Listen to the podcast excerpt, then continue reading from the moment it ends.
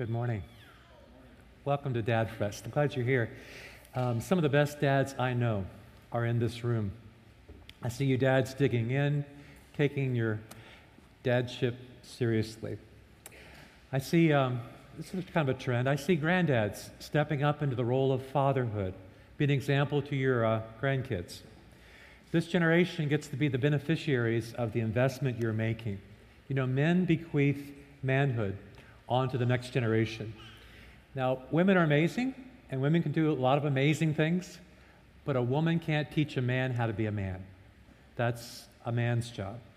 So we need men in our lives to show us what real manhood is. And so today I want to address the issue of rudeness. And the topic is that love is not rude.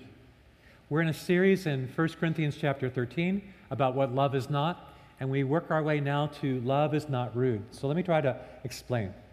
Being rude is being disrespectful. Being rude is being impolite. Literally, the scripture says, love is, does not act unbecomingly. Love does not act inappropriately. So if I'm loving, I am appropriate to the situation. Right? Love teaches good manners. Manners like please, or more please, or thank you. Words like I'm sorry, right? If there's an expulsion, excuse me. Um, love holds the door open, right? You see little guys, you know, there's a big pack of people coming through the door, and the little guy holds the door open. And we say, You're quite the little gentleman. It's just being polite, being courteous, right? See, we can practice these good manners at a restaurant, being so very kind to our server, and then the people at our table or in our car, in our home, to be rude to. And the reason we want to avoid being rude is when a person is treated rudely, they always feel devalued. So, this morning we step into love is not rude. Now, if you've been following along in our series, it might be helpful to go back a little bit in some of our previous topics. We said that love is not selfish, right? Rudeness is a epidemic in America. We have lost our civility, we have lost our politeness, and we have lost our manners. I mean, we are now in a presidential campaign. Can you even imagine a presidential campaign where the candidates spoke well of each other? Can, can you imagine that? Can you imagine a soccer match where the players were respectful to the official? I'm going to date myself now, okay? When I was growing up playing basketball, and I committed a foul, I was to raise my hand. It was sort of an admission of guilt and respect for the official. I'm raising my. Who's seen an NBA game where a player has raised their hand because they fouled somebody? So um, there was this baseball game. I know some of you guys are into baseball. So there's this baseball game, and uh, the, the guy slides into home base, right? And so um, he kind of delays making the call. And, you know, half the crowd saying, he's safe, he's safe. The other half the crowd said, he's out, he's out. So the parents are yelling, he's safe, he's out, he's safe, he's out. And the umpire went, stop. He's nothing till I call it. Now, what the umpire was asserting was authority, right? He had authority to make the call. Now, God has made the call about what love is. And God has said that love is not rude. Love is not irritable, right? Easily angered, cranky, cantankerous, moody. So, what's making you snappy these days, right? What's making you irritable? Is it when the house isn't picked up and people are coming over? How about this one? Uh, dinner is not quite made yet, right? And no one's helping. So there can become this rudeness in a household. So, what happens is us, to us is we tend to make a list of rude comments that have been made to us. We keep score of people's rudeness, right? We keep a running track of how rude people, the insults they have made, and keep a ledger of these inappropriate comments. Oftentimes in households, there's this awkward silence, kind of a distance because of rudeness. So, what is love? What is love? Love is a decision. It's a decision we make with our minds to believe the best about somebody, to say the best of somebody. It's choosing not to be rude. It's choosing not to return fire. It's choosing not to retaliate. We've heard all week about what happened down in Orlando, Florida. We heard about an ex Marine who brought people to safety in the midst of that chaos in that club called the Pulse. The shooter said this was about avenging all the innocent women and children killed in Afghanistan. In his deranged state, he was getting even. His parents were from Afghanistan and himself was a Muslim. He was killing people because of retaliation. Martin Luther King said that violence is the language of the inarticulate, but violence is becoming the language of this land. There seems to be the language of the extremists, the language of the radicalized. But Jesus Christ came to teach us a more radical thing than hate. He came to teach us love. And love is stronger than hate. And it's easy to hate the Muslims or to group them all into one category as being extremists. But Jesus wants to teach us how to love them. Because love is a decision, is expressed through our will in the best interest of somebody else that usually results in affection. Now, to contrast rudeness, I want to talk about respect. To have respect for somebody is to put high value on them, to put um, a high price on something. So, rudeness and respect are the opposites. The vast majority of the dads who are here are called to give something to their sons and daughters which they did not receive themselves. You see, according to the Bible, what happens is that one generation receives the baton. This is my banana. One, re- one generation receives the baton, and, the, and we pass on the baton to the next generation. So the next generation receives from us what we have poured into them. It's easy to pour into your kids that which you received. I received from my father a very strong work, work ethic. And so I pass that on to my children.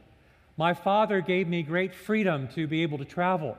And my daughter Betsy, when she was 15, traveled to Madrid for a whole summer.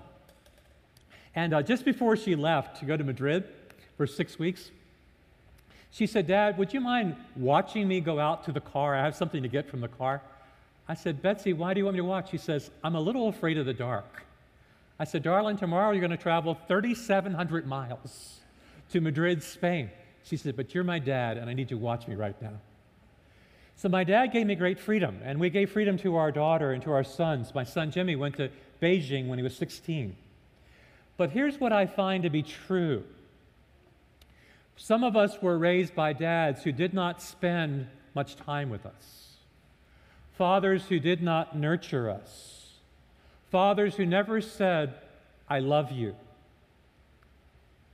fathers who weren't around very much, fathers who were angry pretty much all the time, fathers who drank too much.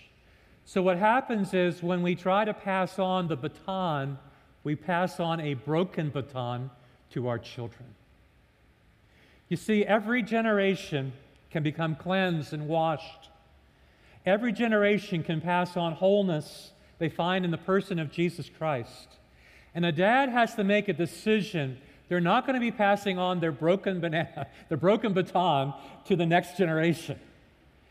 One father I saw, he was drinking a Diet Coke, and I was curious about this, and I asked him about his Diet Coke, and this is what he said. I said, "Why? You know, why would you drink a Diet Coke?" He said, My dad systematically destroyed our family because of alcohol. I lived with that my entire life. And I made the decision when my son was born that I was going to go on the wagon. I'm not passing on my brokenness to my son. I'm not passing on a broken baton to my son. It stops with me and it stops now. The father made a decision to follow after Christ the best he knew how, and he wanted to pass on his wholeness to his son. I know a dad who teaches his kids about budgeting, you know, staying within their means, you know, saving up for the future, you know, honoring the Lord first with their finances. And I said, you know, are you like, is your dad like a CFO, a CPA? No, my dad was horrible with money. My dad was broken when it came, was broke and broken when it comes to money. But I wanted to choose a different path. I wanted my kids to have something better than I received. What I'm trying to say is that a man gets to leave his imprint upon his children. And if we are given a broken baton, automatically we'll pass on that brokenness to our children unless we make a decision to follow after Jesus Christ. You see, what a man really craves is respect. The mega need inside a man's heart is to be respected. My son Jimmy is a lieutenant in the United States Army. He encourages men to take a stand, for a man to develop conviction. You see, if alcohol described what was handed down to him, what you want to see in the next generation is to live an alcohol free, or at least to treat alcohol with caution and respect.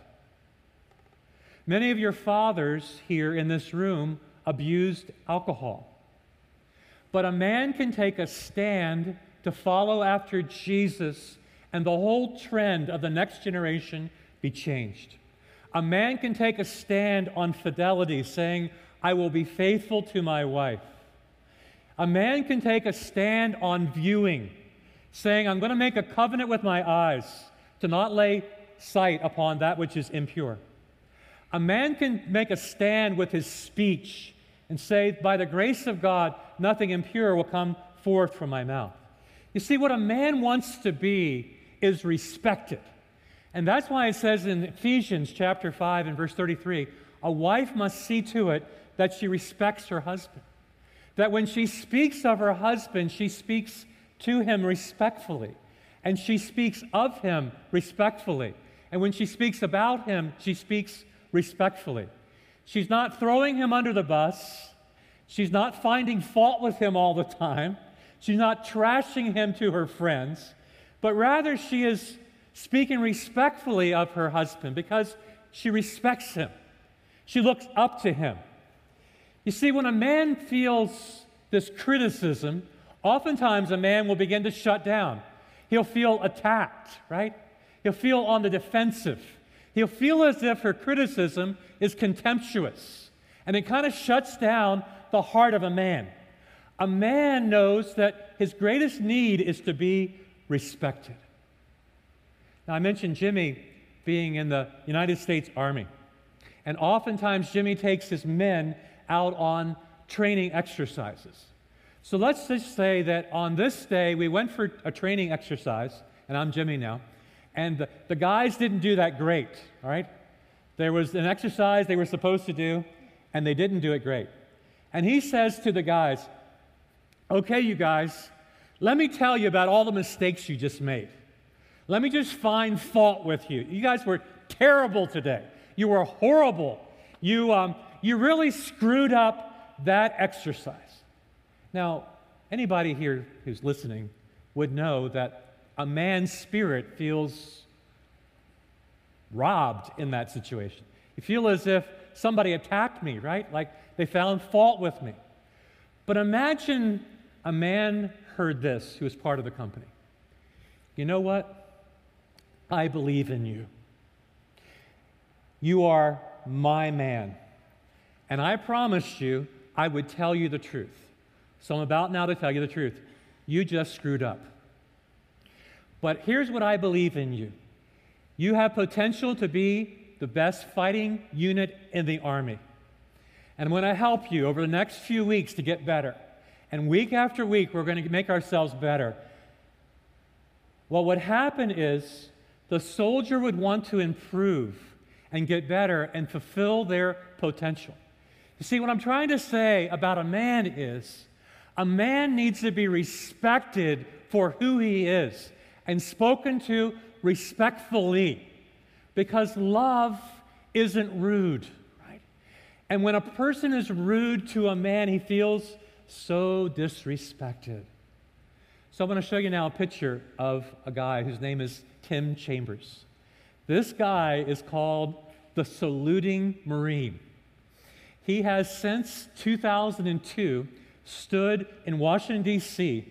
when the rolling thunder comes through, and he has saluted fellow soldiers and patriots.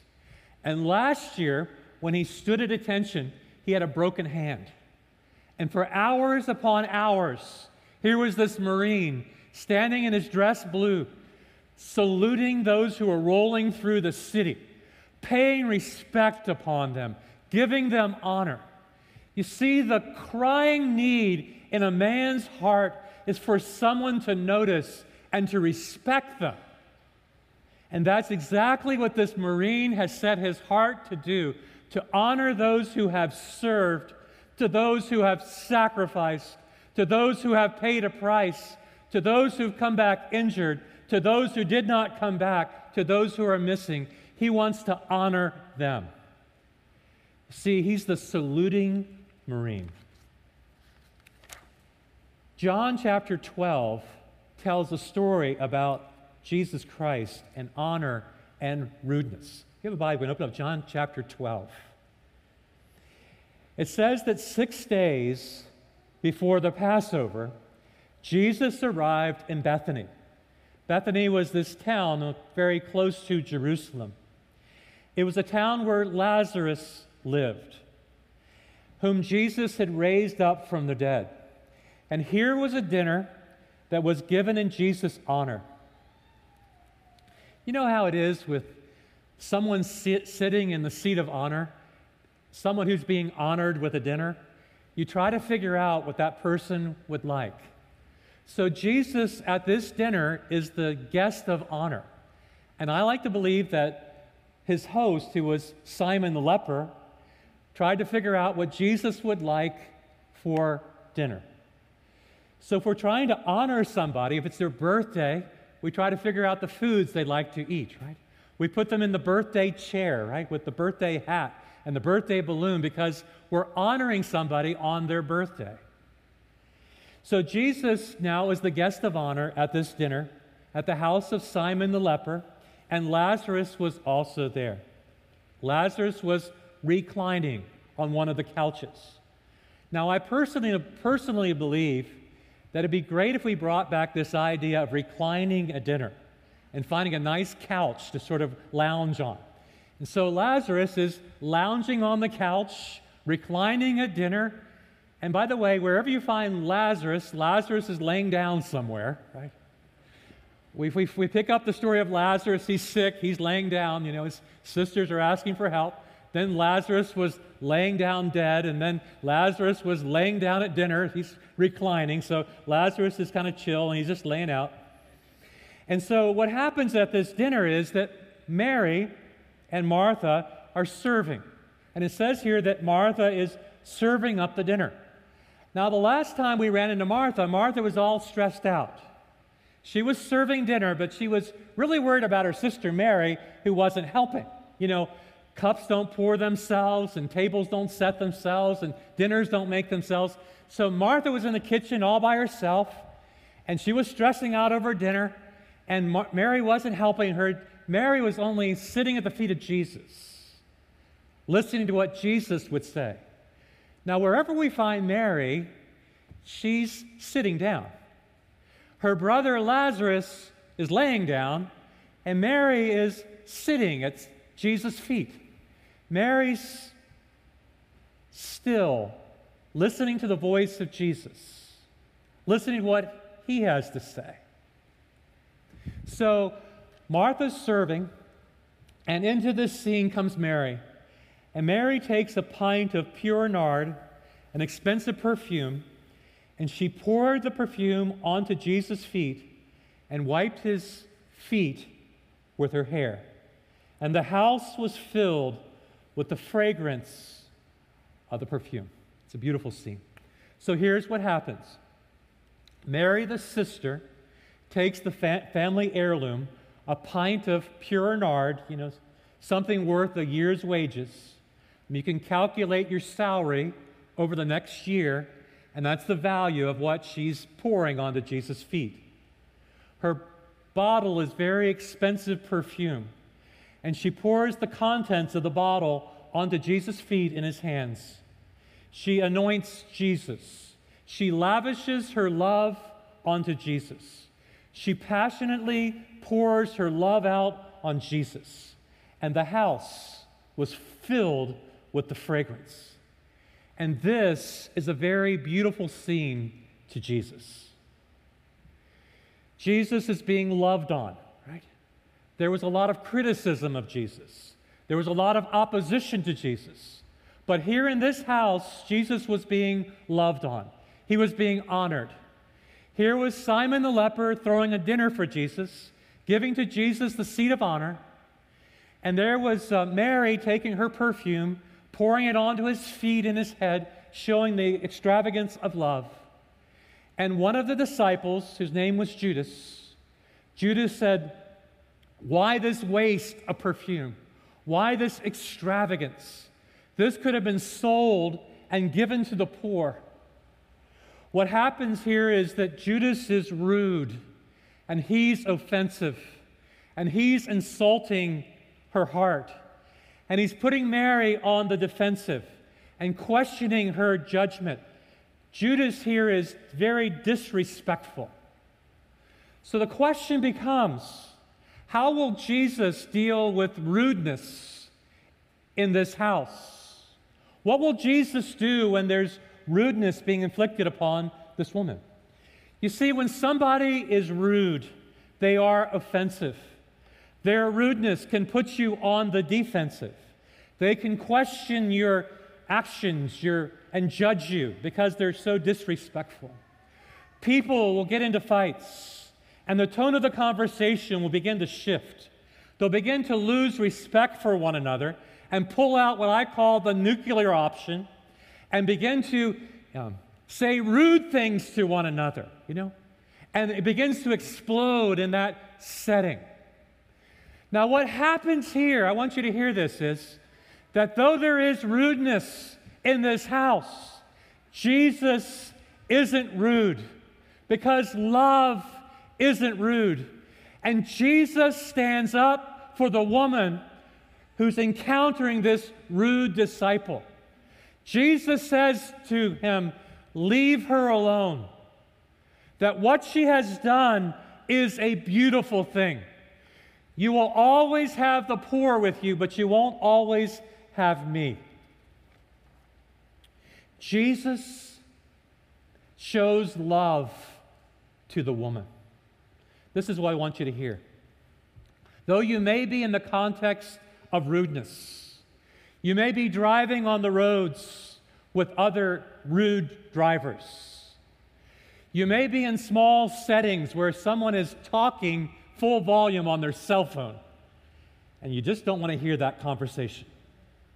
Or someone is saying very rude things to you. Rudeness may come at you, but rudeness doesn't have to come out of you because you are called to something better. You're called to love. And what is most true of us is that we have been deeply loved. And what is most true of a Christian is we don't return fire, we don't retaliate rudeness to others. I was downtown at Baker Park, and some friends of mine were on the band shell. And there was some um, people that were trying to shout them down. And so this went on for several minutes, and I couldn't take it anymore. And I walked over to them and I said, You need to stop. And they looked at me surprised, like, Who are you to tell me anything? And I said, You need to stop, and here's why because you are rude. These are my friends, and you're not going to talk like that to them or about them. You see, brothers and sisters, love itself is not rude. So let me make some points as we bring this to a close. The first is we are living in an epidemic of rudeness in the American culture. Many believe we now have what's called an epidemic of rudeness. There is rudeness in television, there is rudeness in social media, there is rudeness in conversation. Rudeness is not consistent with what is most true of us. The gospel is not about being unnecessarily offensive. The gospel is not about rudeness. The gospel is about a changed life. I need you to bring respect back to our culture. I need you to carry respect into the military. I need you to carry respect into the office. I need you to carry respect into the government. I need you to carry respect into education. I need you to carry respect onto the sports fields. You see, the Bible says to give honor to whom honor is due. We are to live our lives honorably. And isn't it interesting that the very first part of the law says, Honor your father and your mother, for this is the first commandment with a promise that it may go well with you, that you may live long upon the earth. That when you bring honor to your mother and your father, when you show appreciation, right? You put high value on them. God makes a promise. He gives us a command, but He makes a promise. The first promise is that it will go well with you. I used to say to my kids, Do you want life to go well for you right now? You better honor your mother. so, honor your mother, your father, that it may go well with you, that you may live long upon the earth. They've done a some, number of s- studies on juvenile delinquency. And you know what they've discovered?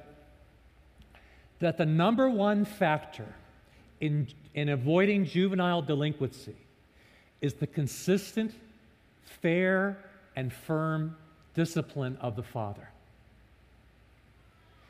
If you want your children to turn out well, I'm speaking to you men now, it's going to be because of a number of factors, but a firm, steady, consistent, fair hand upon their life. Honor your father and your mother. Secondly, our first response to rudeness is to take offense. When somebody is rude to you, let's say they write a rude email, your first response is to take offense at their rudeness. I mean, where is this coming from? Right? So we have to be honest about our own humanity when we're dealing with rude people, that we often take offense to their offensive comments. Number three, if we know the backstory, the rudeness always has a root. A person becomes judgmental because they've been judged. A person becomes critical because they've been, become criticized, right? A person becomes condemning because they become condemned. So let's go back into that story. There's one person who's very rude. His name is Judas. Judas is offended that Mary would make such a lavish gift to Jesus. But the Bible tells us that Judas was the money keeper, he was the treasurer, he was pilfering through the purse. Judas didn't really care about the poor, he cared about himself. So the reason why he was rude was he was so selfish, he was so self centered. You see, he was looking out for himself, he wasn't looking out for anybody else. Number four, the weeds can only be pulled out by the root. outside of my house, grow these weeds. Canadian thistle weeds. You know, we try to grow little herbs, but we grow weeds pretty well. The rain makes the herbs grow and it makes the Canadian thistle grow also. And this is what I've discovered. The root system of a Canadian thistle can become very complex. You can go down and get that root, but it has roots to other kinds of things underground that you have to also pull out. When you begin looking at rudeness, it has a lot of roots inside of us. Sometimes it's hidden from our eyes, like, why is it that I said that rude thing? And rudeness has no place in the life of a believer. You know, Jesus, in that room, was being honored. Here was a person so deserving of honor. Here was a person who had healed Simon the leper. Here was one who had raised Lazarus back from the dead, one who was about to go to the cross. And so, to honor him, they gave him the seat of honor. This is Father's Day in Dad Fest. And we offer to our men the seat of honor because what you do is very important. And we know some of the battles you face. We don't know all the battles you fight. But we wanted to honor you on this day simply by you dads. Would you stand up for us? Go ahead and stand because we love you. Would you honor them with me? Would you give them the seat of honor in their house? Thank you, guys. You need to be seated. I'd like to, like to pray a prayer of our dads. Okay? Father, you know the battles we do fight. You're a God who's aware of the world we live in and the families that we do life with. You're aware, Lord, of the work that we do, the work of our hands, the travel on the highways, the conditions within the office, the uncertainties that we deal with, the pressures that we feel. Father, you're aware of everything intergenerationally that has been passed down to us, all those good and broken batons passed to us. You're aware, Father, of the situation we're in, our children, our grandchildren. And we know they need the healthiest example they possibly can have that we can pass on wholeness to our children. So we ask you, God, in your very presence, to show us what the weeds are, that they can be pulled up, that a beautiful seed that's planted in us can grow to maturity and bear beautiful fruit. This day, we agree with you, Lord, that love is not rude. We confess that love is not rude. And we repent, Lord, of the rudeness that we have shown. And we ask you, Lord, for the grace to live a life that is pleasing in your sight and to honor you, Lord, with our lives and our conduct. And we pray, Lord, for these men that honor may be conveyed to them this day. Phone calls may come, text messages may come forth, conversations may ensue, dinners may happen, Lord, that would bring great honor to these beautiful men. For we pray together in the name of Jesus. There always will be work that God wants to do in our life in the relationship to Him being our Father and us living out our fatherhood. We have a song now called Come to the Altar. It's an opportunity for you just to be real and honest with God. If you want to come, you can come. You can stay where you are. But this is an opportunity for you just to be honest and real before God. If you want to pray, we'd love to pray with you. Would you stand with us as we sing together? Come to the altar.